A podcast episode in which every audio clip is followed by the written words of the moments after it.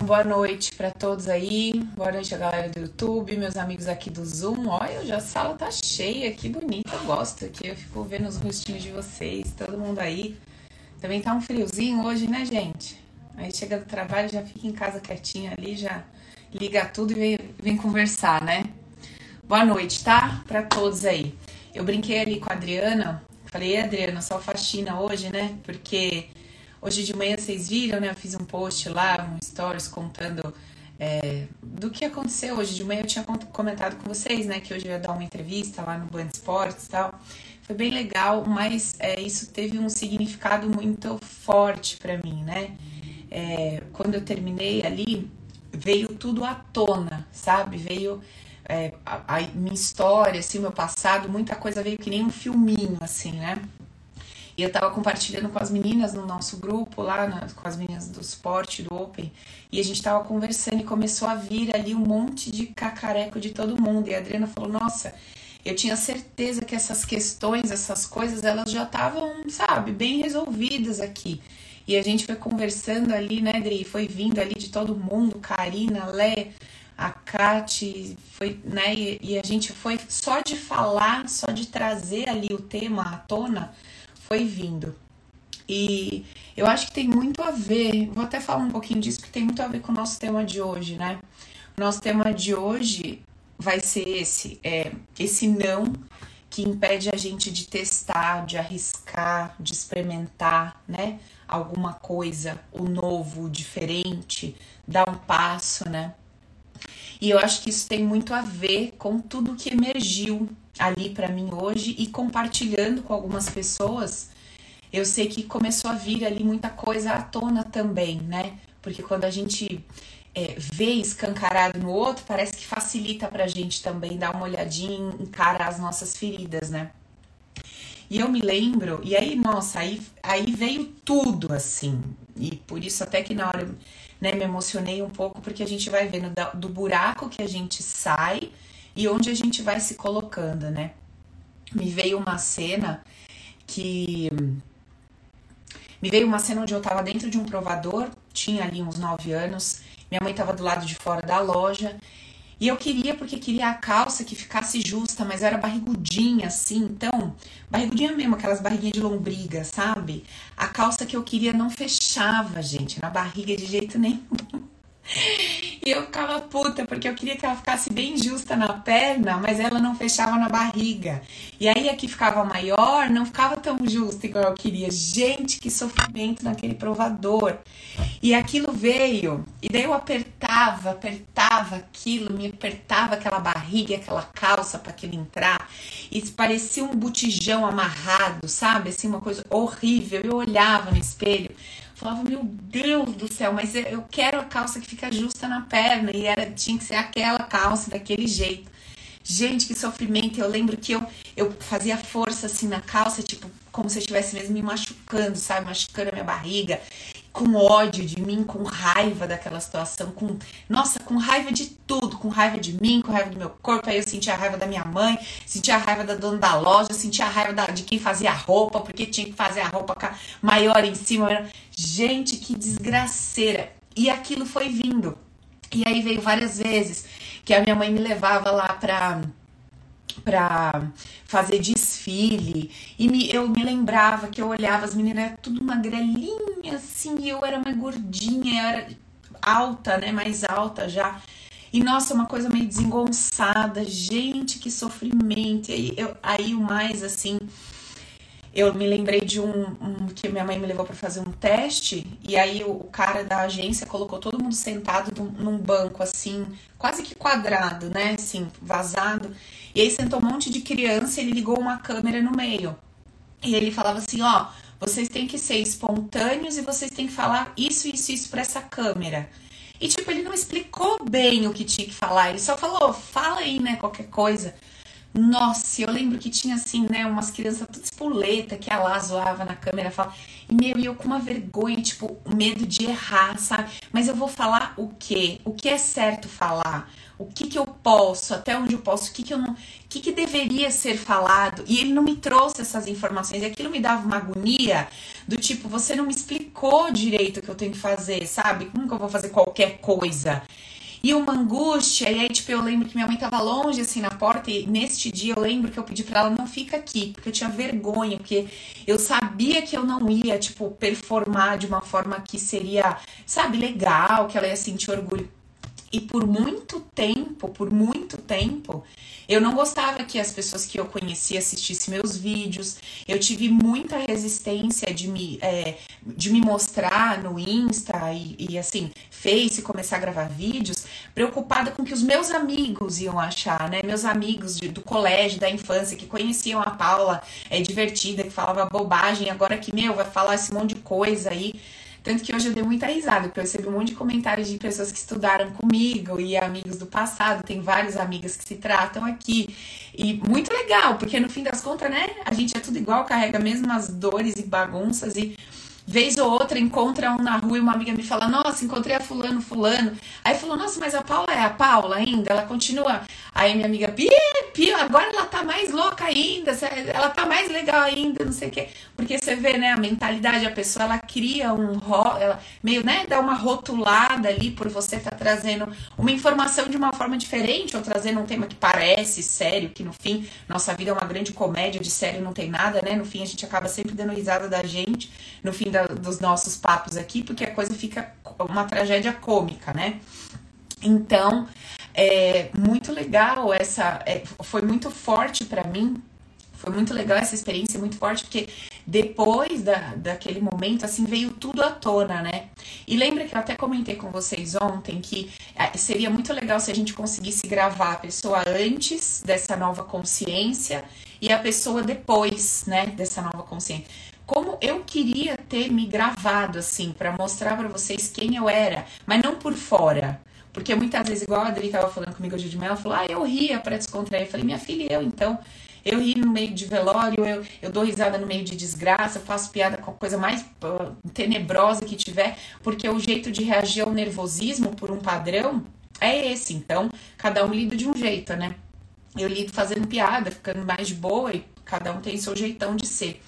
E daí, a gente falando disso e eu pensando em tudo que aconteceu, eu falei, cara, como eu queria ter conseguido me gravar por dentro, assim, para vocês conseguirem ver como a, a, diferença de um mundo interno machucado, ferido, raivoso, né, que se sente aquele bolo de coisas, não amado, inadequado, rejeitado, é, perdido, né, aquelas coisas todas que a gente sente que estão aqui dentro como seria interessante, né? Legal, se a gente pudesse gravar como, como que é antes isso aqui e no que isso se transforma depois de um processo profundo de tratamento. Não tratamento, mas de.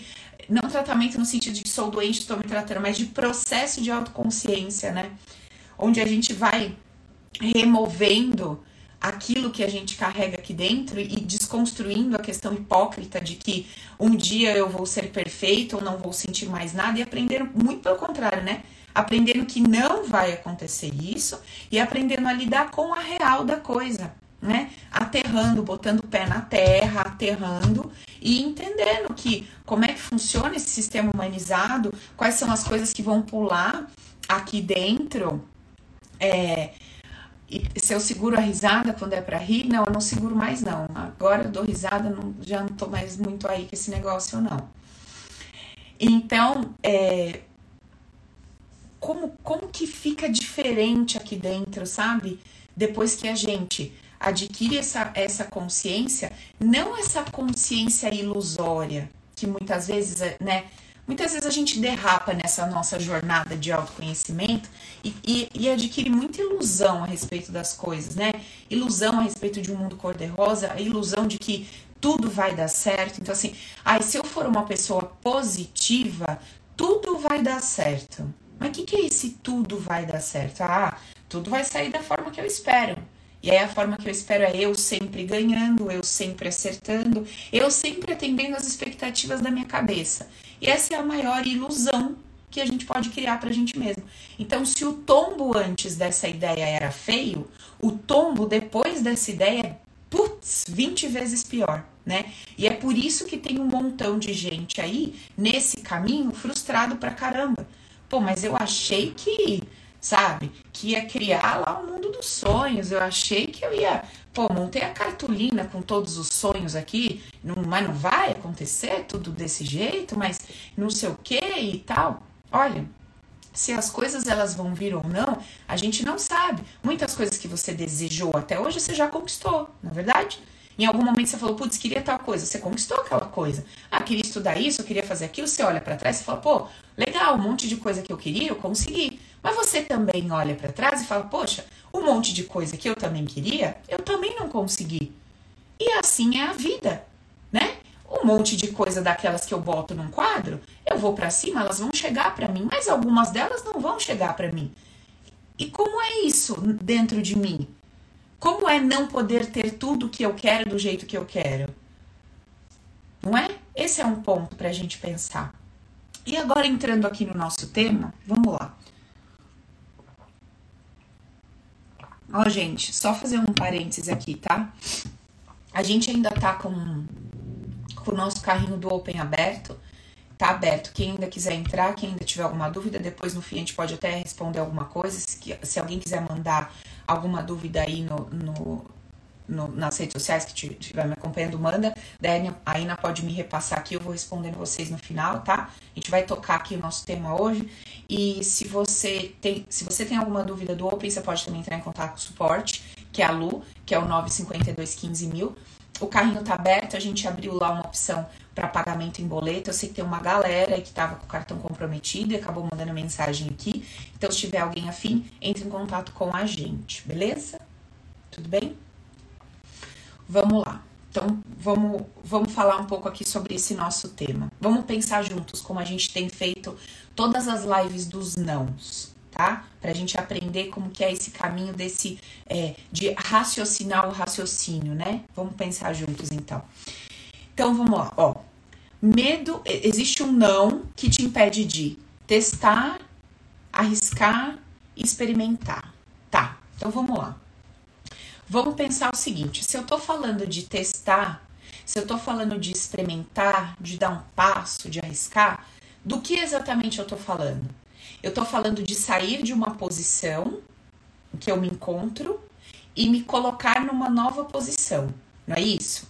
Se eu estou falando de arriscar, se eu estou falando de teste, se eu estou falando de arriscar, se eu estou falando de experimentar, eu estou falando que eu vou ter que sair de uma posição que eu me encontro, na qual eu obtenho ali é, uma determinada informação e um determinado resultado. Então, aqui eu tenho tal comportamento, aqui eu tenho tal resultado, aqui eu tenho tal cenário, nesse que eu, nesse, nessa situação que eu me encontro. Se eu tô falando que eu vou arriscar, se eu tô falando que eu vou dar um passo, se eu tô falando que eu vou experimentar, eu tô dizendo para mim o seguinte, ó, Paulo, para você experimentar, você vai ter que sair dessa zona de segurança, quer seja boa ou ruim, porque você pode estar na sua zona de segurança reclamando dela, mas ela é uma zona de segurança, porque ela é conhecida por você. Então, assim, você pode estar vivendo um caos hoje na sua vida, mas é um caos conhecido por você. Você aprendeu a se virar nele, né? A história da bagunça, eu me acho na minha bagunça. É mais ou menos isso. Então, né, né, nesse buraco que você tá, nesse caos emocional ou físico que você se encontra, você aprendeu a se virar nele. Então, você, você aprendeu a se virar com a dificuldade financeira, você aprendeu a se virar com a dor, você, este problema que você tem hoje, ele já é um conhecido teu. Então, você aprendeu a se virar com ele, a lidar com ele, viver com ele. Ele te traz um desconforto, mas nele você está segura porque de alguma forma você aprendeu a se relacionar com isso. Tudo bem. Quando você diz assim, eu vou arriscar, eu vou dar um passo, você está dizendo para você mesmo, bom, bom, eu vou sair desse ponto que eu tô, que bom ou ruim é a minha zona de segurança, é um lugar que eu já sei com o que eu lido e o que eu tenho que fazer, e eu vou passar para um outro ponto. É um ponto novo, né? Então, o que que eu sinto quando eu saio de um ponto quer seja bom ou ruim, e vou para um outro ponto. Que que, o que vem para mim quando eu faço esse movimento? O que pode acontecer quando eu saio de um ponto e vou para outro ponto?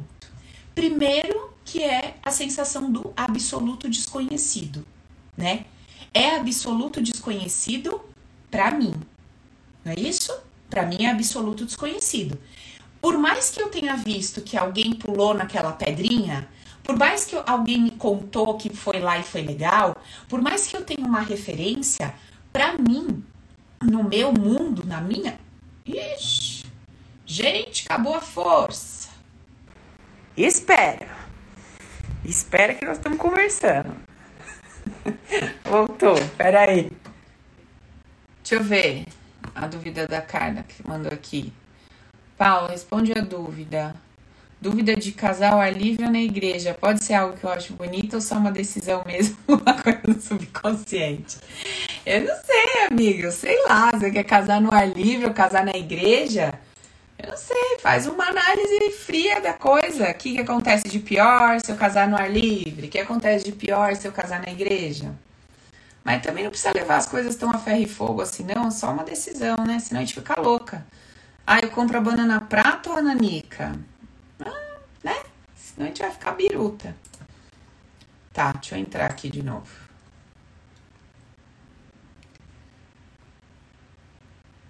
O que, que eu tava falando? Eu tava falando do não que a gente carrega pra, uh, pra se lançar, pra experimentar. Meu banner quer descanso, né, Vivi? Gostei, ó, Vivi. Meu banner já apagou tudo e falou: Dorme. Dorme, sossega. Tá bom? Beleza, amiga. Voltei, acabou a força, gente. Misericórdia. Ficou tudo preto.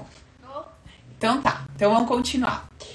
Bom, então a gente tá falando disso, né? O que, que a gente tá falando? Que para eu tomar, para eu me eu tô numa posição, quer ela seja é, boa, que eu considere ela boa ou ruim, né?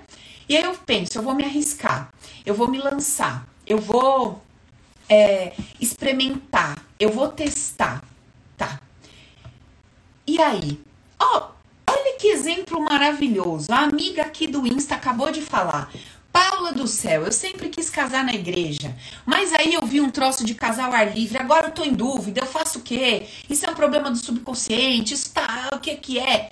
Eu brinquei com ela, falei, amiga, se a gente for levar tudo assim a ferro e fogo, nós vamos ficar doido, né? Vamos viver a vida. Ah, o que, que você quer? Isso por algum motivo e tal.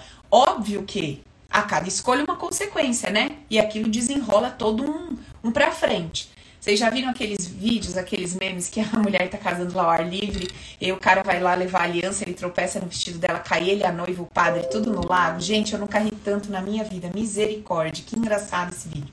Eu chorei de. É muito, muito assim você sente compaixão da, pela situação, mas é muito cômico, cara. Como que ele me deu uma daquela, tropeçou no vestido da mulher, cai todo mundo no lago. Gente, que loucura. Então, assim, né? Ela fez uma escolha. Ah, não vou casar na igreja, vou casar na beira do lago. E aí, né? Uma coisa leva a outra, a consequência daquilo e tudo mais. Olha lá, Carla, misericórdia. Amiga, qualquer coisa você põe um biquíni embaixo, tá? Se for do lado de um lago ali, você já vai preparada. Que aí você já arrasa, arranca o vestido, já tá de biquíni, já tá tudo certo. então, o que acontece? É, o, a minha escolha, ela obviamente gera um. Vamos lá, eu tenho o ponto A e o ponto B. Atrás do ponto B tem um, conjunto lá de possibilidades. Atrás do ponto A tem um conjunto de possibilidades a, a escolha que eu faço abre aquele grande leque para mim de tudo que pode acontecer atrás daquela escolha, como consequência. É assim que as coisas funcionam, não é isso? E do outro lado, da outra escolha, a mesma coisa. Então, quando eu tô ali, eu tô naquela posição que eu posso considerar boa ou ruim, eu falo, putz, eu vou me arriscar. Eu vou dar um passo. Então, vou sair da casa dos meus pais. Vou me separar. Vou mudar de emprego. Vou abrir um negócio. Vou começar um relacionamento, vou terminar um relacionamento. Vou casar. Vou ter um filho. Qualquer coisa. Então, quando eu tô falando de coisas, ah, como que se diz assim, onde eu trago uma afirmação, por exemplo, Quando eu falo eu vou casar, é diferente de eu falar eu vou experimentar uma coisa, eu vou fazer um teste, eu vou arriscar. Né? Eu, eu tô trazendo uma coisa é, sólida, né? Então, assim, eu vou fazer isso. O ponto é que eu. A, a, ai, gente, que é difícil explicar, porque assim, não é a coisa que você vai fazer, mas é o peso que a tua cabeça dá para aquilo. Então, assim, quando a gente fala eu vou casar, o peso que a tua cabeça atribui aquilo, a forma como você pensa aquilo, é, é como se fosse um troço sólido, né? Então é como se fosse assim, eu vou casar. Então é é tipo batendo um martelo na coisa, é colocando um peso naquilo, é, é carimbando aquela situação. Quando eu falo assim, ó, ah, eu tenho duas marcas de coisa para comprar no mercado. Ah, eu vou arriscar comprar essa aqui. Ah, se eu não gostar, eu volto a comprar aquela ou eu troco por aquela. Tipo, é uma coisa. É simples, não é uma coisa que você sente que, putz, eu, eu bati o um martelo aqui e vai ser difícil para mudar, e que complicado isso, e meu Deus do céu, é uma grande decisão, o que que vai acontecer? O experimentar, o testar, ele é diferente. Ele é diferente do bater o martelo e falar assim, eu vou tal coisa. Porque parece que é uma decisão meio que não tem como voltar atrás. É meio que, putz, é isso que eu escolhi, eu vou ter que lidar com isso o resto da vida. Cara, se eu mudar de trabalho, meu, o que, que pode acontecer? Se eu casar, que pode Se eu separar? É, é um troço que tem um valor, um peso muito grande. Vocês entendem a diferença que eu tô tentando trazer aqui? Não sei se estou conseguindo me expressar muito bem, mas tem situações que não é que a gente não traz muito essa ideia de arriscar ou testar. A gente traz uma ideia de como se fosse definitivo. E como se uma vez que eu desse aquele passo, para eu mudar ou voltar atrás, cara, ficaria muito difícil. Vocês estão entendendo? Esse, esse é um aspecto da coisa. Agora, tem outro aspecto, que é esse que a gente trouxe hoje, que é o quê? Esse do testar, do me arriscar. Agora pensa comigo, pensa comigo. Não é um tipo de teste ou de risco quando eu falo vou casar ou vou separar? Não, não seria mais ou menos a mesma coisa do que eu dizer assim, bom, é, eu vou no mercado, vou comprar isso aqui, se isso aqui não for legal, eu volto a comprar o que eu gosto. Teoricamente falando, não deveria ser mais ou menos a mesma coisa? Eu vou experimentar um negócio aqui, se esse negócio me agradar, se for bacana, eu mantenho. Se esse negócio não for legal, não me agradar, eu troco. Né? Eu modifico. Eu... Só que aí tem todo um peso que é dado. Tem gente que só de eu falar a palavra troco, dentro de si já falou assim: nossa, mas que jeito frio de falar. Quer dizer, se a pessoa não me serve, eu troco, eu jogo no lixo, pego outra. Então quer dizer que eu tô vendo uma pessoa como se fosse um, um sei lá, um, um pacote, uma embalagem. Ah, se não me agrada, se não é do meu jeito, eu troco. Não é isso que eu tô falando. Eu tô falando da teoria rasa da coisa. Eu vou me lançar numa experiência.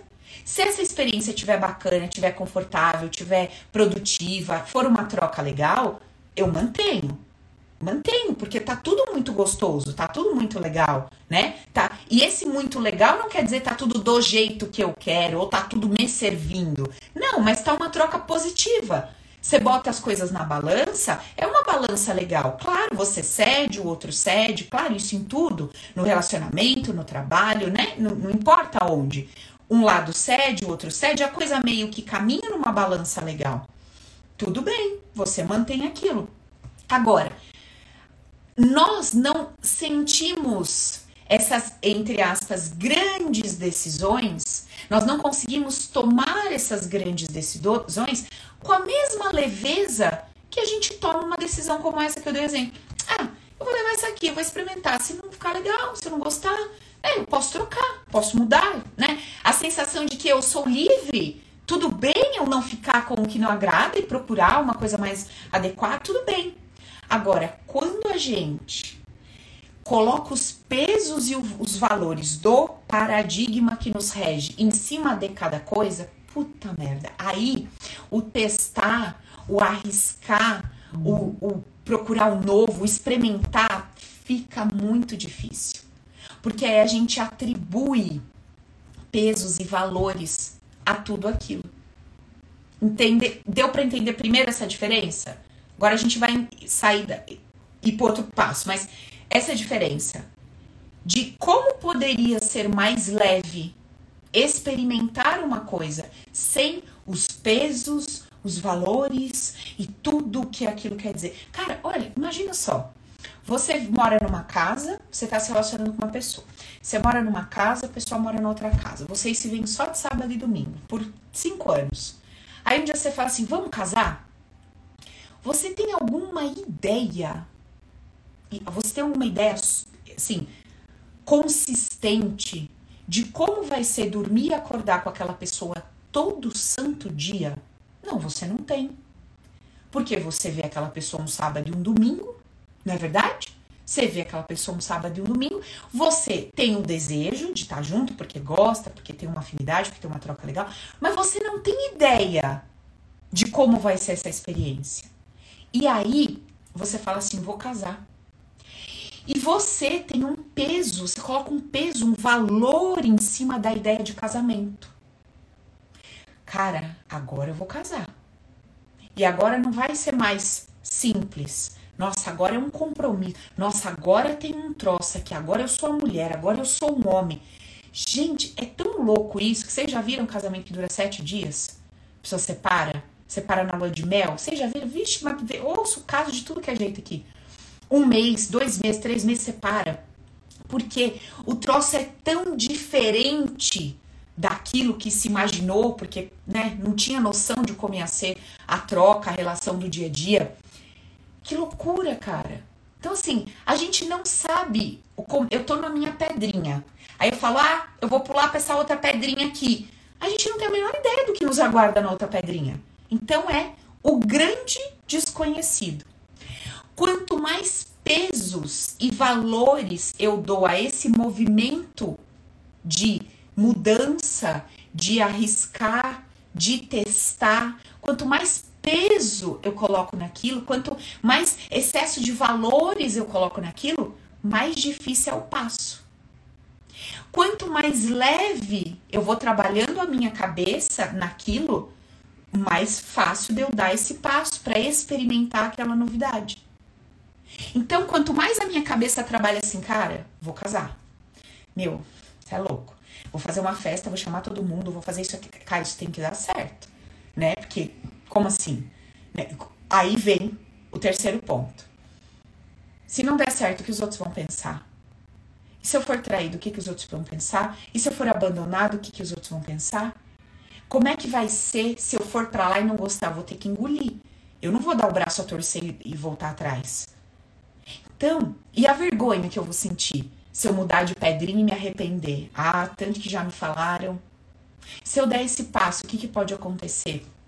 né, aos olhos, a, a, meu, a minha postura em relação aos olhos dos outros, ao olhar dos outros. Como é que vai ser isso? Então, assim, quanto maior o peso que eu coloco, quanto mais eu abro a minha asa em cima da ideia, mais difícil fica de eu dar esse passo. Agora, quanto mais leveza eu coloco, por exemplo, bom, eu quero quero experimentar um novo trabalho, né? Quanto mais leve essa ideia tá dentro da minha cabeça, bom, tudo bem. Eu vou. Eu lembro que quando eu era nova, todo mundo falava assim: ai, Paula, você é muito louca com esses negócios de trabalho. Porque eu entrava num emprego, enquanto aquele emprego tava super legal, tava uma troca bacana, tal, eu tava com tesão no trabalho, papapá, meu, tava indo, tava indo, tava indo. A hora que eu vi aqui, por qualquer motivo, hoje eu entendo os padrões que se repetiam lá atrás, mas na época eu não tinha essa compreensão. Eu só tinha o que eu tava vivendo. Então, quando eu percebia que, cara, a troca já não tá mais legal. Eu não tô mais com aquele tesão, já não tô entregando para a empresa o que a empresa precisa. Também não tô sentindo que tô recebendo o que queria receber. Isso aqui não tá bacana? Ah, eu vou trocar. Você é louca, mas você só tem um ano na empresa, você tem um ano e seis meses. Aquela história, nem sua carteira de trabalho, como é que vai ficar? Como é que você fica pouco tempo na empresa, você não cria raízes, você não cria... Falei, gente, que... eu pensava, né, criar raiz de merda, tá uma merda isso, eu vou criar mais raiz de merda. Pô, já tô vendo que não tá legal. Deixa ele sentar na minha cadeira um, alguém que quer ir performar, que tá puta tesão de entrar aqui, como eu tava no começo. Olha o que eu fiz em um ano e meio. Porque eu fiz em um ano e meio, talvez eu vou ficar aqui mais cinco anos, eu não vou produzir o que eu fiz esse ano e meio. Eu não tô falando que é um pensamento certo, gente. Eu só tô falando que na minha cabeça era um jeito leve de eu me permitir arriscar, ir para uma outra oportunidade. E que era um, era um grande ponto de interrogação, né? Eu podia ganhar e perder. Eu podia ir para um lugar pior, né, mais difícil, de uma troca ainda inferior àquela que eu estava considerando, ou eu podia ir para um lugar que eu considerava né, melhor. Então, era um grande ponto de interrogação, eu não tinha essa certeza, não tinha uma carta mágica. Mas a minha sensação era, cara, não tá legal aqui, por que eu vou continuar? Não tô trocando bacana, por que eu vou manter isso se não tá legal? Ah, mas você não tem medo? Tenho. Mas você não fica insegura que lá? Tenho, mas assim, não tá. Entendeu? Eu fiz aqui o que eu sabia fazer de melhor para tentar mudar, para tentar voltar a ter aquele desejo, fazer o que tem que fazer, ter aquele tesão, aquela motivação, mas não tá rolando. Eu vou fazer o quê? Eu vou ficar aqui no mais do mesmo? Ruminando, ruminando, ruminando. Vem de mau humor.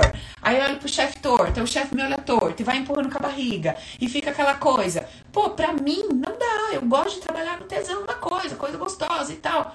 Por isso vocês veem que aqui a gente sempre inventa um troço novo. Porque pra mim cai muito na rotina, eu perco tesão. Então eu preciso inventar. Qual o problema de inventar? Tem um papel aqui, o tanto de projeto que eu tenho aqui do meu lado direito. Dia isso aqui vai sair, um monte de ideia vai vir, vai vir. Vou mudando, vou fazendo as coisas, vai sair de um jeito, vai pro outro. É o meu jeitão. Não é certo. É só o meu jeitão. Tem outras pessoas que já são pessoas mais estáveis. Elas ficam ali 20, 30 anos fazendo a mesma coisa de boa e performando com excelência, entregando são excelentes funcionários. É o jeitão de cada um. E lembra, todos os jeitos compõem o universo perfeito? Então tá tudo certo? A gente só precisa se harmonizar com o nosso jeitão? Não é isso? Então, Jo, é isso que eu tô explicando. Que a Jo perguntou aqui, mas e quando tá muito ruim a gente não consegue sair? É isso que a gente tá falando. Por que, que eu não consigo dar o passo? Por que, que eu não consigo arriscar? Por que eu não consigo mudar? Porque quando eu atribuo ao trabalho, ao casamento, ao, sei lá, ao romper ou ao manter um peso muito grande, do tipo, cara, eu não posso viver sem esse trabalho. Fudeu, né? Quando eu dei um peso de que isso é tudo para mim, acabou. Quando eu olho para um companheiro e falo, cara, você é tudo para mim, acabou para mim, né? Tipo, game over, porque se você é tudo para mim e o que você for, como você é tudo, é só o que eu tenho. Então eu vou ter que ficar ali. Eu vou ter que ficar amarrada naquilo. Como é que eu vou sair daquilo se aquilo é tudo para mim? Tá entendendo? Olha que situação complicada que a gente se coloca por causa de um peso, um valor que a gente atribui às, é, vamos dizer assim, como é que se fala? É, as instituições, né? Então, casamento, ideia de trabalho profissional e tal, os pesos que a gente dá para tudo isso, os valores que a gente coloca nisso, valores é, de tipo assim, vida ou morte, sabe? Ou é isso ou um terror. Então, assim, o que vai ser de mim se eu perder esse trabalho? O que vai ser de mim se eu perder essa pessoa que está do meu lado? O que vai ser de mim se eu sair dessa casa, sem minha mãe, meu pai e tudo que eu tenho aqui dentro? O que, que vai ser de mim se tal coisa se retirar da minha vida? Então esse peso, então a gente pensa, pensa aí comigo assim, que é um laguinho, você tem uma pedrinha, você tá em cima dela. E você tá super afim de experimentar a pedrinha do lado. Só que você dá um peso, você atribuiu a essa pedrinha que você tá tudo. Tudo. Se eu sair daqui, eu tô perdida. Se eu sair daqui, não sei o quê. Se... Então, você atribui aquele movimento um, um peso muito grande, fica muito difícil de dar aquele passo. Esse é um aspecto, né? Cadê o nosso negócio? Aqui. Então, a gente encontrou uma variável do nosso bolo de problema, né? Um ponto. É esse. Esse peso nessa coisa assim muito nossa que eu atribuo a um troço abstrato. Casamento é um troço abstrato. É só a relação de uma, duas pessoas dentro da mesma casa. E hoje tá moderno, né? Às vezes nem é dentro da mesma casa.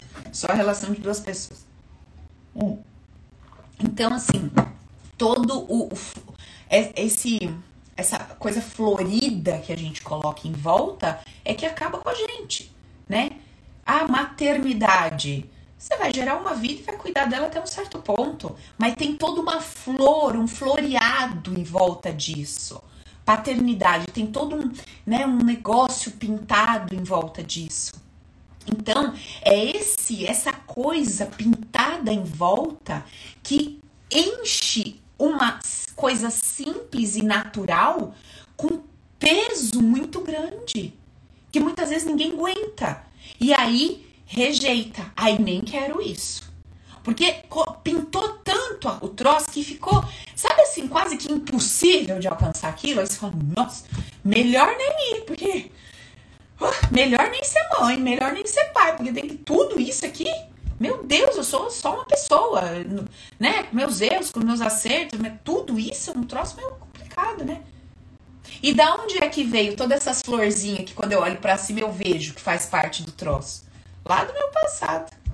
Fui eu que olhei o casamento lá da minha base familiar e falei: ah, casamento tinha que ser assim, assim, assim, assim. Como vocês não têm esse casamento, de vocês é uma bosta. Ah, mãe, mãe, você tinha que ser assim, assim, assim. Aí você não é péssima mãe. Pai, você tinha que ser assim, assim, assim. Ai, você não é péssimo pai. Aí quando é tua vez de sentar na cadeira, você só dá uma olhadinha pros troços que você botou e fala, meu Deus, como é difícil, né? Aí você nem quer. Aí você fala, ah, eu nem quero, não sei o quê. Mas você não se liga o porquê que você fala aquilo. Trabalho, a mesma coisa. Nossa, como é que eu vou simplesmente sair de um trabalho? Nossa, porque para sair de um trabalho você tem que ter segurança, você tem que ter certeza, porque isso, porque aquilo, porque você pode passar fome. Da onde que vem esse monte de coisa aqui, ó, que te impede de dar o passo? Lá de trás. Quem é que se arriscou, se quebrou todo, você passou fome? Quem é que deu um passo, se lascou inteiro e você sentiu dor? Ou quem é que lá atrás não dava passo nenhum e você sempre se sentia seguro e estável? Então, é isso. A pedrinha que a gente tá, a dificuldade de experimentar o diferente é. E tem esse primeiro aspecto, que é o peso e o valor que eu dou para esse movimento. Segundo, é isso, é essa coisa que aparece aqui no meu, na, no meu campo abstrato, né? Não tá escrito em lugar nenhum, mas tá meio que dito para mim como que é o certo, como tem que ser. É o meu tanto de julgamento por causa das dores que eu senti lá atrás. Entendeu? Outro ponto, então a gente tem dois aspectos relacionados a isso. E o terceiro aspecto que a gente vai conversar, qual é ele? O medo do quê? Medo que eu encontre no caminho dessa minha mudança alguém como eu. Como assim, Paulo? Bom, lá atrás, quando alguém se arriscou, quando alguém experimentou e não foi muito bem sucedido na sua tentativa, como que eu lidei com isso? Como que as pessoas que eu conhecia e que eu via ao redor lidaram com isso? Essa pessoa que foi aquela que foi experimentar, que foi aquela que foi arriscar, que foi aquela que foi testar, como é que ela foi vista? Por mim e por todo mundo que fazia parte da história. Então, sei lá, meus pais eram casados. E, sei lá, o casamento não estava legal. E um dos dois decidiu experimentar. Houve uma traição. Foi fazer um teste, foi experimentar a coisa lá fora. E saiu do combinado. O combinado era: somos nós dois, esse é o combinado, né? Então, um quebrou o contrato, quebrou o combinado, não honrou um combinado e foi para fora. Como é que eu senti essa pessoa que estava numa pedrinha e pulou na outra pedrinha, porque é isso que essa pessoa fez. Eu posso dar o nome de traição e no mundo da materialidade dizer foi inadequado, quebrou o contrato, não honrou, tudo jóia. No mundo de fora a gente pode ter um outro papo sobre o que é traição. Não é a nossa conversa aqui, lembra? A nossa conversa aqui é sempre o meu mundo interno. É como que eu vejo e sinto o movimento invisível que acontece atrás do movimento visível. Então, os meus olhos humanos me vendem a ideia de que alguém traiu alguém. Isso é uma puta sacanagem. Esse é o meu olhar humano. O abstrato me mostra o que? Existiu uma pessoa numa posição, essa, nesta posição ela estava extremamente desconfortável e ela fez um movimento. Do jeito que ela sabia, que ela entendia. Ela fez o movimento dela. Como é que eu encarei essa tentativa, esse teste, essa experiência? Como eu, como é que eu encarei isso? Não, que absurdo. Você devia ter separado da minha mãe e depois ter testado isso. Se é isso que eu assinei como sendo o jeito certo de ser, eu vou conseguir sair de um trabalho sem ter uma certeza absoluta de que o outro é garantido, vai dar certo, etc. Ou, ou eu vou conseguir, por exemplo, começar a pesquisar outras oportunidades estando num lugar? Ou isso vai me gerar um desconforto tão grande que eu vou me sentir impedido de fazer isso? Eu atendo direto pessoas que falam assim: Nossa, eu não aguento mais o meu trabalho, eu, eu preciso sair daqui. Eu falo: Legal, você tá fazendo um movimento? Você tá mandando currículo? Você tá conversando com as pessoas? Você tá. Não, não. Mas você não tá falando que você quer sair desse lugar? Não, eu sei, mas eu tô lá, então eu tô mergulhado lá e tal. Tá, mas você não fala que você quer sair, você quer ter o, o outro. Você não tá fazendo um movimento de olhar para fora e. Não, não. Aí você vai olhar a vida da pessoa. Tem um não gigante para estar num lugar e olhar para fora. Porque sentiu uma dor lá atrás. Espera um pouquinho. Como é que você tá numa relação com a minha mãe e tá olhando para fora? Como é que você tá aqui num compromisso e tá olhando para fora? Porque o movimento abstrato é esse. Eu tô do seu lado, mas eu tô olhando para fora. Vocês estão entendendo o que eu tô falando? Olha o movimento invisível. Olha o que o meu olho não me mostra. Eu tô do lado de uma pessoa e essa pessoa olha para mim, mas as pessoas também olham para fora. Agora pensa comigo. Se eu tô com você de mão dada, tô olhando para você e tô contemplando fora e continuo com você, você concorda que o troço aqui tá muito legal? Você concorda que a, a troca aqui tá muito incrível? Tá muito legal, porque eu posso olhar para você e posso olhar fora e continuo aqui. Seria como se eu dissesse assim, ó, escuta, é, eu tenho esse prato de comida para você. Aí eu te entrego o prato de comida. Fala, experimenta aí. Aí você come o prato. Tá bom. Só, tá. Você não tem escolha, né? Eu só te dei aquilo, você tá com aquilo. Agora, eu te dou aquilo. Te dou mais 10. Te dou mais 20. Te dou 50 opções de prato. E você escolhe aquele. Mas, rapaz, o que, que tem nesse prato? Eu te dei 50, 70, 80, 100 pratos pra você provar e você escolheu esse. Puta merda. Você sabe onde eu uso esse exercício que eu acabei de ensinar aqui? Quando eu atendo uma pessoa que teve um pai ou uma mãe que foi que traiu demais, que teve muitas, muitas, muitas mulheres na rua, mas no fim do dia voltava para casa. Como é que você converte isso em habilidade? Como é, que você, como é que você faz essa mãe que você sempre viu ela um cocô, um estrume, uma coisinha de nada, atraída, coitada e vítima? Como é que você vê essa mulher foda? Rapaz, esse homem teve 100 pratos de comida na rua, mas ele voltava para comer em casa. Que, que essa mulher tem? Que esse homem experimentou de toda a cor, de todo jeito, de todo tamanho, disso, daquilo, pois voltava para ela. Ei, o que, que você tem, mãe? Meu, o cara tinha um mundo lá fora. Mas no fim do dia ele falava assim, ó. Beijo, tchau, garotada. Eu vou pra minha mulher. Rapaz, mas que troço que é esse? Mas a gente não quer ver assim. A gente vê a mãe, né? Pequena vítima, etc. E vocês já sabem o que acontece aqui dentro quando eu vejo a minha mãe um cocô. E eu vejo esse pai, o grande, forte controlador, que tá devastando, que tá controlando, que tá fazendo de idiota, que tá isso e tá aquilo. Tô falando de mundo interno. Agora, olha só quando eu alinho o mundo invisível. Eu olho pro papai e falo: bom, meu pai tá aqui, nessa pedrinha, nessa relação. Tem alguma coisa que falta aqui com a minha mãe, que eu não sei, que esse homem pula na outra pedra que ele vai buscar lá fora. Eu não sei o que é tem alguma ausência, tem alguma falta, uma necessidade, tem um, um padrão interno de papai, que eu não sei qual é, que faz com que ele pule em outras pedrinhas e vai experimentar. Eu não sei qual é, eu não vou julgar, porque eu não sei a história do meu pai. Eu não sei o que para ele é amor. Eu não sei o que para ele é amar. Isso é mundo interno. Tá, meu pai pula e volta para casa. Ele experimenta de tudo e escolhe a mamãe. O que, que tem nisso? Então eu dissolvo a ideia de que meu pai é um lixo, um imprestável, e vejo nele uma habilidade de que aqui está me faltando alguma coisa, eu não preciso ficar com a falta, eu vou dar meu jeito. E eu incluo a. Nossa, gente, que live complicada, eu vou ter que explicar melhor isso. E a minha mãe, eu começo a ver a minha mãe como uma mulher diferenciada, cheia de habilidades e atributos, capaz de, mesmo diante de uma infinita concorrência, ela ganha no fim do dia. Entendeu? Eu estou falando de mundo interno. Mas, Paula, essa mulher não devia separar desse homem. Quem está falando disso? Estou falando de mundo interno. Mas, Paula, você falando assim, você está incentivando pessoas que são traídas a se manter na relação. Quem me dera ter esse poder de fazer você se manter onde você não quer e não se manter onde você quer. Não tem esse poder. O que eu estou explicando, o que eu estou explicando é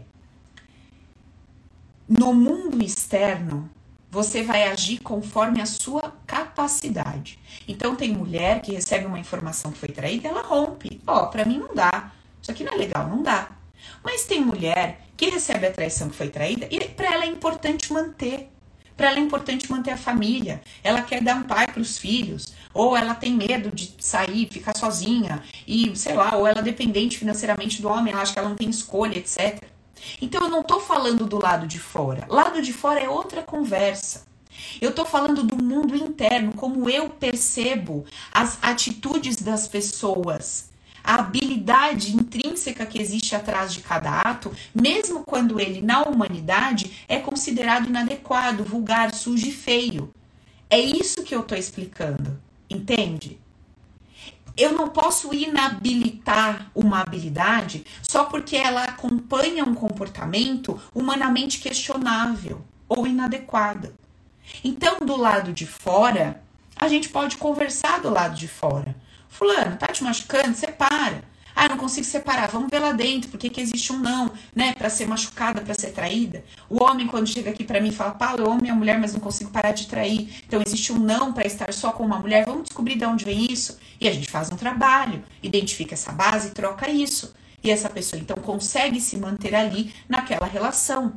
Isso tudo é possível de ser feito com a jornada interna. Mas não é isso que eu estou explicando. Eu estou explicando as variáveis envolvidas num aspecto onde eu quero me lançar, eu quero testar, experimentar e não consigo. Então eu estou mostrando para vocês todo o processo de exclusão que eu posso ter feito em algumas habilidades das pessoas com quem eu convivi, do meu clã, da minha base, que me impedem hoje de fazer alguns movimentos que são essenciais e importantes para mim. Beleza, gente? Tá claro isso? Porque como a gente fala duas línguas aqui na nossa conversa, precisa esclarecer. Precisa esclarecer que tem um mundo externo acontecendo e tem um mundo interno acontecendo. Beleza? Olha só, por exemplo, ó, meu amigo Kenji aqui tá falando assim aqui no Insta, ó, mulheres, não sejam dependentes financeiramente, é, façam o seu corre, isso é liberdade de escolhas. Será? Será? Será que é o dinheiro que eu tenho no meu bolso que tem o poder de me fazer livre ou escrava? Não é, Kenji. Eu atendo aqui um monte de mulher super bem financeiramente, algumas que até bancam um companheiro e não conseguem romper a relação, não conseguem se sentir livres, não conseguem dar fazer um movimento Entende? Que a coisa necessita. Então não é o dinheiro ou a ausência dele, não é ter filhos ou não ter filhos, não é isso. É como eu encaro, qual é a importância que eu dou, os medos que eu carrego dentro de mim. O que acontece no meu mundo interno é que provoca, que promove uma reação ou a ausência dela. A dificuldade de ou a facilidade de. Não é o dinheiro que tem o poder de me tornar livre ou escrava. Mas se eu conversar um pouquinho ali com o Kenji, eu já vou ver na história dele que ele, pelo que viveu, identificou as situações dessa forma. Ele, pelo que viveu, vai olhar para uma mulher e vai falar assim: escuta aqui, você precisa crescer, minha filha. Eu não vou te bancar, não. Você tem que se correr, porque para quem já amor é ver essa mulher com dinheiro no bolso, porque se um dia ela quiser sair andando e largar tudo, ela vai sair andando e largar tudo. É o padrãozinho que ele carrega lá. Não, não é pedir desculpa, não. É legal que você falou isso. Porque olha que interessante, Kendi, só com essa frase que você me trouxe, dá para entender um monte de coisas a seu respeito, a respeito da sua história. E da minha também, porque se eu der a minha opinião, e quem tiver aqui um poder de abstração vai entender o que o que, que o que tem lá para trás na minha história, o que isso representa e significa. Você entendeu? Então, por exemplo, se o Kenji tá me dizendo assim, Paula, olha, eu acho que a mulher, ela tem que ter o dinheiro dela, ela tem que ser independente. Cara, você sabe o que pode vir a acontecer com o Kenji? Não tô falando que vai não, tá, amigo? Não é praga não, só tô explicando aqui. O que que pode vir a acontecer? O Kenji pode vir a casar com uma mulher, e essa mulher pode ter uma vontade muito grande de ser aquela dona de casa ela pode querer cuidar do Kenji, cuidar dos filhos, ela pode ter uma puta vontade de fazer isso. Mas o Kenji vai falar: não, você não pode ficar em casa. E a mulher, ela pode não se sentir amada por ele. Fala: porra, você não vai cuidar de mim? Você não quer cuidar de mim? Sabe? Sabe, eu me sinto sobrecarregada. Eu não quero mais trabalhar tanto. Eu não quero mais. Ele tá botando aqui, ó, verdade, verdade. Você entendeu? E na verdade, o Kenji está amando profundamente aquela mulher quando ele diz para ela: você não vai parar de trabalhar, você não vai parar de ter o seu dinheiro. Mas a mulher que tá recebendo aquela informação vai falar: porra, meu marido não quer, sabe? Não quer ser o macho alfa da coisa lá, não quer bancar, não quer assumir, não quer se posicionar. Olha que loucura isso. Você tá entendendo, Kenji, que eu tô trazendo? E olha que fofo, ele falou: eu sou aberto a aprender. Que legal isso. Mas é isso. Então, assim, quando lá atrás eu vi alguém que sofreu demais por não, não conseguir se bancar e mandar o outro a merda, o, como é que vai ser o meu jeito de amar lá na frente? Cara, você não pode depender de mim. Porque o dia que você quiser pegar suas malhas e sumir, você consegue. Isso é amor. Ele vai estar amando a pessoa agindo dessa forma. Mas a pessoa que está recebendo isso não tem um poder de abstração, não fez o open, desculpa, não consegue entender a vida nessa profundidade, ela se sente não amada. Não, não são as linguagens do amor, não, são as linguagens do open, Kenji, do nosso treinamento aqui, que eu ensino como que a gente lê a abstração da coisa. Então, é, aqui, Kenji, a gente traz a parte da ideia de que tudo sempre é amor.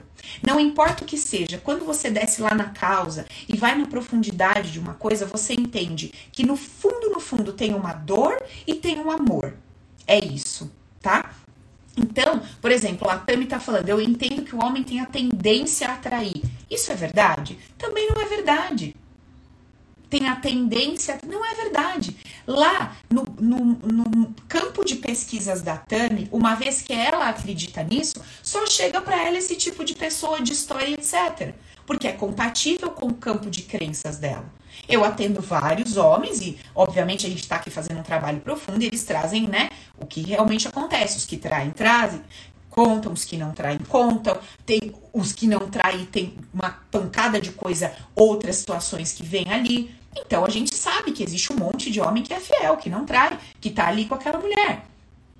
Então, o ponto não é o lado de fora. O que eu acho a respeito das coisas, eu acho que Ó, ontem eu tava conversando com uma amiga, ela, Paula, não tem mais homem com tal e tal comportamento. Eu falei, amiga, então muda pro meu bairro, porque eu conheço vários aqui. Mas na verdade não é o bairro. Não é o bairro. É o campo de, que te permite enxergar essas possibilidades ou não. Então não, não se aproxima de você, não chega para você esse tipo de pessoa com determinado comportamento, uma vez que você acredita que aquilo não é real, que aquilo não existe. Entende?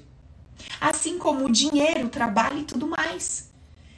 Gente, como as, tem pessoas, né, que lidam com o dinheiro de um jeito assim, uma, uma energia que o dinheiro vem e as coisas acontecem de uma forma natural e e, cara, às vezes pra gente a gente fica ali, conta, conta aquilo, parece que aquilo não sai daquilo, puta dificuldade. Então, assim, é real, é difícil, é fácil, é... não, não é. É que eu não consigo ampliar o meu campo de percepção para encontrar nesse campo maior essas possibilidades que estão disponíveis. Porque toda a minha história, tudo que eu trouxe, o que eu vivi, me provou e trouxe isso como sendo uma verdade absoluta. Entendeu? Então, quando a gente vai entendendo que aquilo que eu falo todos os dias para vocês, eu não devo acreditar na minha ideia como sendo uma verdade absoluta, no que eu acho. Paula, mas eu vejo. Sim, você só vai ver o que está no teu campo de possibilidades. Você só vai trocar com o que está no seu campo de possibilidades. Você não vai conseguir ver e trocar com alguma coisa que não está próximo, é, que, que não está dentro do, sabe, daquilo que você consegue conceber. A gente não fez essa brincadeira que eu pedi pra vocês fecharem os olhos e pensar uma. Acho que foi aqui que eu fiz no Zoom. Eu, eu pedi para fechar os olhos e pensar na palavra nada a ver. Aí eu falei, aí, pensaram? Aí vocês, não, por quê? Porque ninguém sabia o que era aquilo. Como é que você vai conceber. Ah, não, isso foi na, na aula do Viva a Vida com Leveza e Alegria. Como é que você vai conceber um troço que não existe para você? Como você vai conceber aquilo? De uma forma clara, de uma forma. Eu atendi uma amiga minha uns anos atrás. Minha melhor amiga, na verdade. Preciso fazer uma live com ela. Vocês vão ver o que aconteceu na vida dessa menina. Ela, ela tinha um problema de obesidade e tal, e ela estava firme para tratar isso, né? Para virar essa chave. E aí é, eu falava, Flá, você consegue fechar os olhos? Você consegue se ver magra? Você consegue se conceber nesse tal desse corpo que você deseja? Ela, amiga, eu não consigo. Eu não consigo. Não consigo. Ela não concebia, não existia no campo dela de possibilidades e probabilidades o corpo que ela dizia que queria. Então ela até declarava, mas quando ela ia puxar aquilo, ela não encontrava referência era inexistente para ela. Então, você teve uma história, você tem, você recebe informações, você recebeu informações e mensagens a respeito de todas as coisas, de dinheiro, sexo, etc, durante toda a sua vida, que te limitam esse tanto de esticar esse braço e alcançar. E às vezes aquilo que você quer, você não tem referência para buscar. Ah, eu quero um relacionamento assim, assim, assim. Mas quando eu peço para você sentir essa relação no dia a dia, você não, você não encontra essa referência. Porque ela não está disponível no seu campo de percepção, é inexistente para você. Como é que eu vou construir um campo possível com essa existência do que eu desejo? Limpando todas essas ideias que me limitaram. Porque foi uma enxurrada de ideias e sentimentos que me impediram de abrir esse campo. Porque, cara, você ouve uma vez, você ouve duas, você ouve três, você ouve dez, você nem questiona mais aquilo. Como nós. Nós não questionamos a lei da gravidade. Você vai pegar isso aqui, você sabe que isso vai cair. Você fica questionando um troço desse? Você nem precisa ter estudado, né? O bebezinho sabe que ele vai pegar a bolinha soltar a bolinha e vai cair precisa de estudo, não precisa de estudo, não precisa de nada. Você sabe, você, por tentativa e erro, você vê uma vez, você vê duas, você vê três, você sabe que o negócio é assim. Voltou, né, gente? Aqui.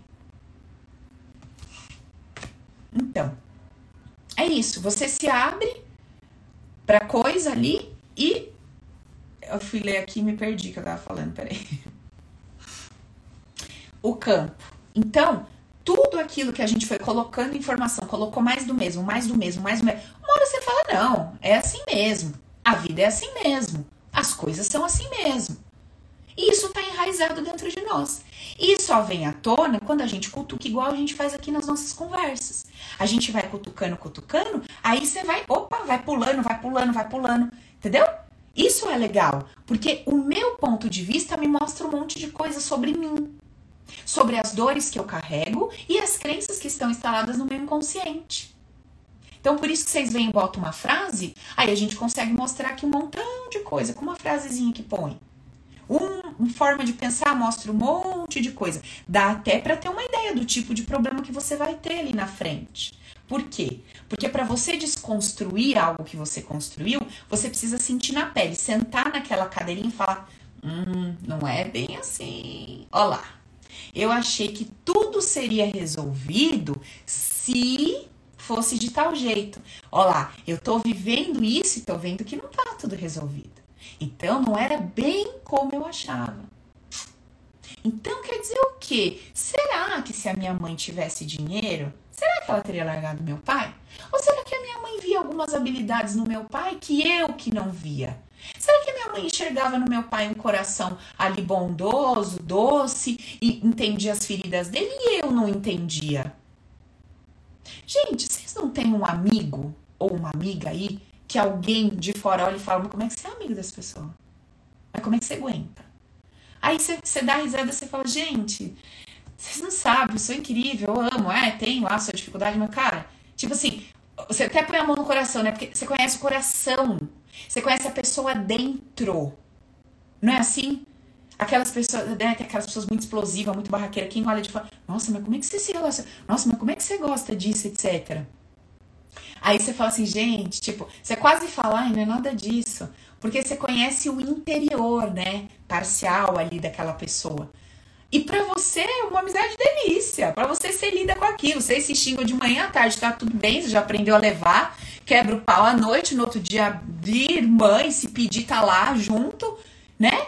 A gente tem dessas. E quem olha de fora fala assim: escuta, mas como que você. Como é que você é amigo disso? Como é que você aguenta isso? Por que seria diferente com os nossos pais? Só que nós, crianças, não tínhamos essa percepção. Você só via, sei lá, um pai alcoólatra grosso. Mas tua mãe não via um homem alcoólatra grosso. A tua mãe já recebeu o carinho daquele homem, tua mãe já recebeu palavras daquele homem, tua mãe sabe a história daquele homem, sabe? Tua mãe sabe os monstros que ele carrega, as dificuldades dele. E ela, com a sabedoria que tem e dificuldades e inabilidades, lida com isso e fez uma escolha de estar tá ali. E vice-versa. Né? Tem gente que fala, não sei como meu pai aguentou minha mãe, aquela mulher, é, sabe, controladora, e isso e aquilo, e não sei o quê. Mas você não sabe em quatro paredes. Você não sabe a força que aquela mulher representa para aquele homem. O quanto ela põe ele para correr, ela fala para ele, você consegue, vai para frente e tá. Você não sabe, porque você não tá ali no mundo dos dois. Você é fora, você é uma terceira pessoa. E você só vê a casca da coisa. Como essas pessoas veem a casca ali daqueles nossos amigos e não entendem como a gente tem uma excelente relação de tantos anos com aquela pessoa. Como é que pode se dar bem com aquilo? Vocês entendem, gente? Então, toda essa nossa visão sobre tudo que a gente viveu, tudo que a gente passou, a forma como a gente classificou, os pesos que a gente deu, os julgamentos que a gente atribuiu, o que a gente achou feio demais, sabe, errado, a, as ideias que a gente construiu, ah, se ali o fulano tivesse tal coisa, seria assim, ah, se fosse assado, não seria assado, ah, não sei o quê. Aí a gente vai vivendo a vida ali na frente, senta nas cadeirinhas. Quando eu falo senta nas cadeirinhas, eu tô querendo dizer passa por, passa pela situação.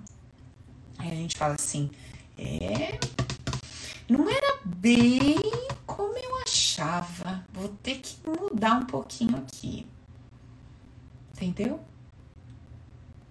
Então, no fim das contas, fim das contas, o que é que está me impedindo de experimentar esse pacote de informações, né? Que pode me, junto com elas vem esse medo de eu encontrar alguém que vai me criticar como eu critiquei, a vergonha, né, de dar um passo em falso entre uma pedrinha e outra e dar aquela escorregada e ralar o joelho, que pode acontecer, ou de pular na outra pedrinha e lá afundar e eu ter que me pôr na superfície de novo e ca caçar outra pedra, né? A vergonha de ter que lidar com, putz, arrisquei, testei, deu tudo errado, cara, e agora? Nossa, meti o pau nessa pedrinha, falei que ia arrasar na outra, putz, deu tudo errado. Então veja que é muito o nosso comportamento onde estamos que nos impede muitas vezes de dar o passo. Porque se eu tô aqui, mas eu tô aqui apesar de estar desconfortável e desejando o movimento, eu tô aqui legal, eu tô aqui grata, no sentido de que, olha, eu tô aqui, não é o que eu queria, mas eu sei que aqui me traz muita coisa. Sabe, eu sei que eu tô nessa relação, isso aqui não é o melhor dos mundos, mas eu sei que aqui tem um monte de coisa que me beneficia, por isso que eu não sei até hoje. Sabe, eu tô aqui nesse trabalho, não é o melhor dos mundos, mas é o que tem pago meu salário. Sabe?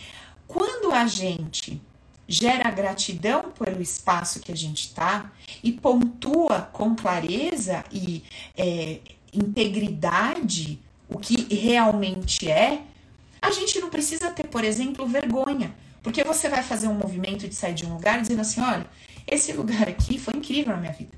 Hoje eu não tenho mais tesão de daqui, mas cara, foi aqui que eu aprendi isso, desenvolvi aquilo, aconteceu assim, aconteceu assado. Você... Eu vou dar um passo. Pode ser que eu me estabaque inteirinha ali na frente, pode ser que eu escorregue e me rasgue, pode ser que um dia eu olhe para trás e fale: Meu Deus, esse aqui foi o melhor lugar da minha vida, me arrependi. Pode acontecer tudo isso, mas neste momento eu vou me permitir dar esse passo. Olha a diferença. Agora não é o que a gente faz. A gente fica, reclama, reclama, reclama, reclama, reclama da pedrinha que a gente tá. Desce o cacete, reclama, reclama. Não se mexe. Mas xinga, xinga, xinga, xinga, reclama, reclama, reclama, reclama, reclama. Desce o pau, mete o pau, mete o pau, não vê nada de bom, não, não levanta a exuberância do que aquilo representa na nossa vida, apesar das dificuldades, não reconhece, não é íntegro com aquilo e a gente vai dar o pulinho para outro lugar. Adivinha que maravilha! Se eu não vou me rasgar inteirinho,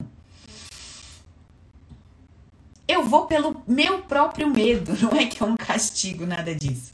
Eu falei tanto, eu amaldiçoei tanto, eu xinguei tanto onde eu estava, eu não, eu não reconheci Sabe o quanto aquilo me abraçou e me acolheu por tanto tempo? O quanto aquilo foi incrível? Que eu morro de medo de dar um passo e não ter nem isso ali na frente. Entendeu? Então, é, esses são os pontos. Se você está querendo experimentar alguma coisa, veja quais são os pesos que você atribui a, essa, a esse movimento de eu tô aqui e eu quero experimentar isso aqui. Vê se você põe nisso um peso leve ou se você põe nisso um peso muito pesado, assim, uma coisa muito densa. Vê como é isso. Isso para qualquer coisa. Vê se você, quando deseja fazer um teste, por exemplo, a gente aqui no trabalho, na parte do digital, a gente faz muito teste, muitos testes, né? Então a Ina cuida dessa parte. Eu sou a responsável pelo conteúdo. Me liga, me dá play e fala: "Fala, Paula". Tô pronta, vou falar. Escreve, Paula, escreve. Faz dinâmica, Paula, faz. Dá aula, dá aula. Sou essa daí. Agora fala pra mim. Liga, tem que falar assim, ó. Liga, aperta o botão do lado esquerdo que eu faço. Agora se falar, entra no tal lugar, acabou. Não vai sair nada, porque eu não sei fazer. Certo? Não sei fazer e não tenho tesão de aprender esse troço. Glória a Deus. Tem alguém que faz que sabe, eu faço a minha parte que eu gosto muito. Beleza. Só que neste lado que a Ina faz, nós fazemos muitos testes. Então a gente testa. Testa o jeito de divulgar, testa o estilo de, de criativo que a gente vai promover para divulgar o trabalho, etc. A gente testa. E esses testes custam dinheiro, e não é pouco dinheiro. E ela faz os testes, né? Você imagina se nessa parceria ela vai lá, comunica, a gente fala, beleza, vamos fazer o teste, o teste não dá certo, eu ligo para ela e falo, então, escuta aqui, e aí? Como assim? Você fez tal, tal, tal teste, não deu certo, e aí, como é que é? Não sei o quê. Você imagina se nessa parceria a coisa fosse dessa forma? Não. Pode testar, mas tem que acertar. Isso é teste? Não, você testa, mas você tem que acertar. Não, você testa, mas tem que dar certo. Isso é teste? Isso não é teste. Teste é 50-50. Eu posso arrebentar, eu posso me lascar. Eu posso me arrebentar pro bem, posso me arrebentar pro mal, né? Então, assim, eu tô na, na pegada dessa possibilidade legal, de uma forma positiva, deu muito certo, porra, que bacana, não deu muito legal, ok, aprendemos um jeito de não fazer, vamos fazer diferente. Eu tô nessa positividade comigo, mesmo diante da adversidade, porque se eu tô nessa positividade, tudo bem eu pular na outra pedrinha e ela afundar. Tudo bem eu pular na outra pedrinha e não ser do jeito que eu queria e esperava. Porque eu tô positiva comigo. Eu falo, legal, vamos tentar de novo. Ó, tá vendo? A gente fez por esse caminho, não era o caminho. Paula, mas e o preço que se paga? E o preço que se paga? É o preço que se paga. Às vezes é o preço de uma relação que se perde, às vezes é o preço de um trabalho que não volta, às vezes é o preço de um valor monetário que não volta, ou não volta naquele momento. São preços que se pagam mas é o preço de viver a vida, que é uma grande aventura, porque você acha que nessa pedrinha que você tá, você tem a ilusão que na pedrinha que você tá, você tá isento de qualquer risco. Quem falou? Quem falou que na pedrinha que você tá, você tá isenta de qualquer risco? Quem falou que amanhã você não pode ser demitida? Quem falou que amanhã a pessoa que você tá não pode romper com você? Da onde você tirou isso? que você tá absolutamente segura na pedrinha que você tá. Não existe isso, gente, mas a gente se enreda por essas ilusões aí, né? De que não, imagina, eu tô aqui, tô absolutamente segura aqui. E é por isso que eu não vou arriscar e dar um passo. Ah, mas se cair aqui, eu vou ter uma boa história para contar, né? Não, tava lá a empresa que fechou, meu chefe que demitiu, teve corte. Não, não fui eu.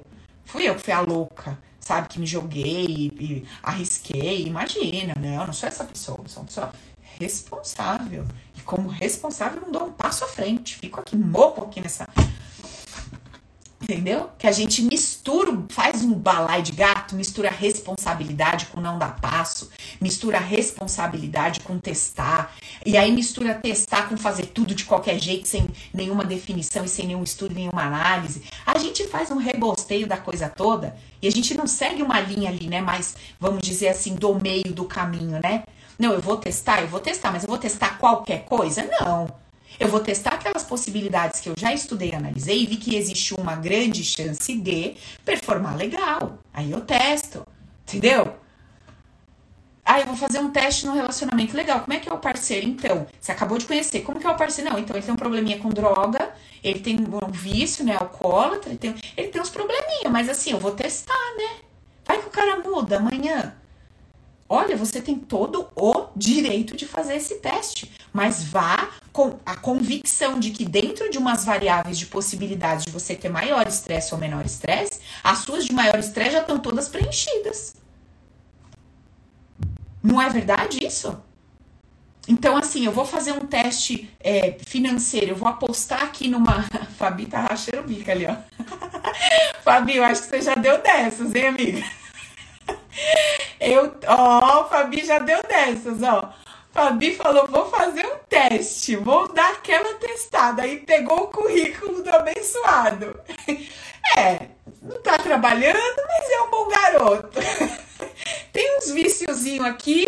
É, foi bem isso? Ai, que legal, amigo. Tem uns viciozinhos aqui, mas nada que não dê pra levar. Nada que não dê pra gente tratar.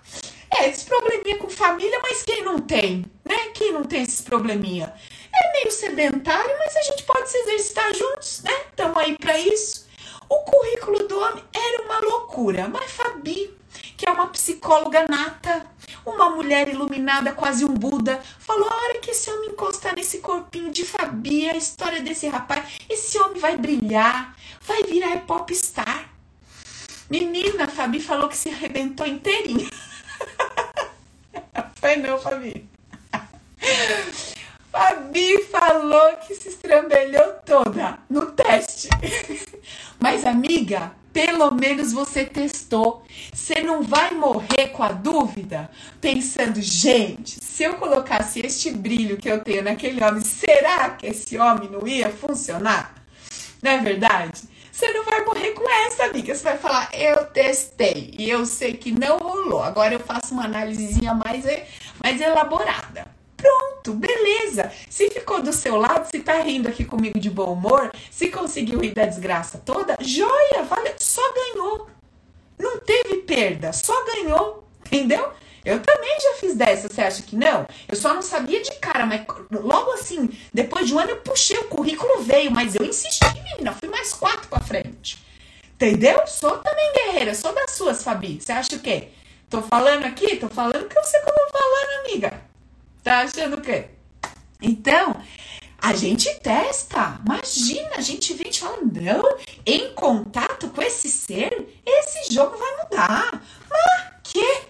Você não sabe o poder que eu tenho, meu filho. Só se rasgou inteirinho. Saiu, mas toda estrupiada. Precisou de um ano se recuperando do choque. Tudo bem, valeu o teste, gente. Super vale. Quem nunca, né, Rá? Mas é isso. Então, vamos, né? A gente faz uma análise ali ponderada das coisas, mas é preciso viver. E a vida é essa grande aventura. Vamos testar. E ó, quanto mais desse bom humor da Fabi a gente tiver, quanto mais essa facilidade de rir do que não é o que eu queria, sem dramatizar, sem vitimizar tanto, sem pôr um peso de desgraça, de morte, acabou a vida. Tipo assim, foi só uma situação. Quanto mais eu consigo pôr essa leveza nas coisas, nas minhas experiências, mais eu me permito testar. Cara, é o preço do teste. Pode dar super certo, pode dar muito errado. Eu lembro uma época que eu era nova, nova, que eu era nova, que eu terminei essa relação, que eu saí toda estrupiada, arrebentada. Falei, ah, agora também não quero saber, que a gente sai assim, né? Toda pá, né? Agora também sai assim. Aí, falei, ah, Preciso conhecer alguém, né? Como é que eu vou conhecer alguém? Pensa numa pessoa que tem paciência. Pessoa que tem paciência. Eu. Falei, bom, conhecer alguém, pessoa não é prática, objetiva, eu não sou. Vou conhecer alguém. Bom, conhecer as pessoas aquela coisa, né? Homem e mulher. O cara vai querer levar para jantar, vai ficar aquele blá blá blá, aquela coisa. Se eu não gostei do cara, vou ter que aguentar o cara duas horas no jantar. Puta chatice. Não tenho esse saco. Então, assim, tô, tô já, né? Quero que a fila anda rápido. O que, que eu vou fazer? Bom, né? Porque eu não tava saindo muito essas coisas de balada e tal. Eu falei, o que que tem? Aplicativo, né? Entrei no aplicativo e lá selecionava esse, esse, parecia cardápio, esse, tá, tá, tá. Aí trocava meia dúzia de palavras e falava, escuta aqui, precisa encontrar. Não adianta ficar aqui gastando minha saliva, falando um monte de coisa que a gente nem sabe se é verdade. Vamos encontrar, mas não quero jantar com você, não. Não, vou passar duas horas com você, nem sei se eu vou gostar de você, nem você de mim. Não, pelo amor de Deus. Você encosta ali naquele posto de gasolina, desce ali na lojinha de conveniência e vai simples, filho. Não vai assim muito arrumado, essa coisa. Deixa eu ver, a altura, tem que dar aquela olhada, ver se rola. Gente, a pessoa ela ficava assim chocada. Falava, gente, objetividade. Se rolar ali, a gente segue o papo. Eu vou ficar falando da minha vida para você horas e horas aqui. Olho para você, não sinto nada, não dá uma liga, não dá um negócio. Gente, mas foram encontros eternos naquele posto. Foram em muitos encontros. Olhava o homem era baixinho. Falei, filho, pelo amor de Deus. Como é que tu, eu tô de chinelo, você bate aqui, como é que faz um negócio desse? E aí eu pensava, tá vendo? Tu ia ficar gastando saliva com o homem. O homem é legal, mas ia ser seu amigo. Aí eu falava, quer ser amigo, a gente pode ser amigo, mas não é o objetivo agora. Era uma loucura. Então, assim, vamos lá, vamos resolver. Eu agora é objetiva, entendeu? Vou ficar indo jantar com 50 homens lá, puta, qualquer coisa. Nem sei se, entendeu?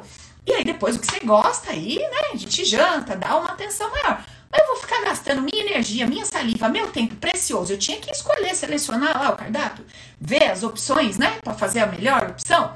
Hein, Fabi? É uma boa tática, viu, amiga? Eu não sei se tu ainda tá solteira, mas é uma boa, filha. Pega uma boa loja de conveniência aí, entendeu? Pega um aplicativozinho, seleciona o que gostou, marca, sem enrolação. Vai lá e olha. Cinco minutos de papo, um cafezinho e tchau. Cada um seu canto. Depois você faz sua análise em casa. Aí você dá aquela boa analisada. Aí você vê depois que vale a pena, que não vale, tu exclui, bloqueia, acabou. Tô brincando, gente. Mas eu fiz isso, é verdade. Eu fiz isso um dia. E era muito legal, porque para mim era funcional. Para mim era funcional. Ai, Paulo, eu não sou assim. Eu sou romântica. Eu gosto de. Legal. Lembra do jeitão? Respeite o teu jeitão. Respeite o teu jeitão. Eu sou prático objetivo. Trouxe para mim que eu tive a ideia duas da tarde, eu quero pôr em prática oito da noite. Então entrei no aplicativo ontem, eu quero dois, três dias, já tá com o modelito lá para fazer investida naquele.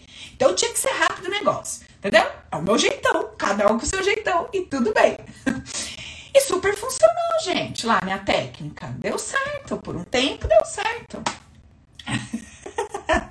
A Silvia Paula, pura energia masculina. Amiga, objetividade. Esse negócio de ficar muito coisa colorida aí não tava rolando.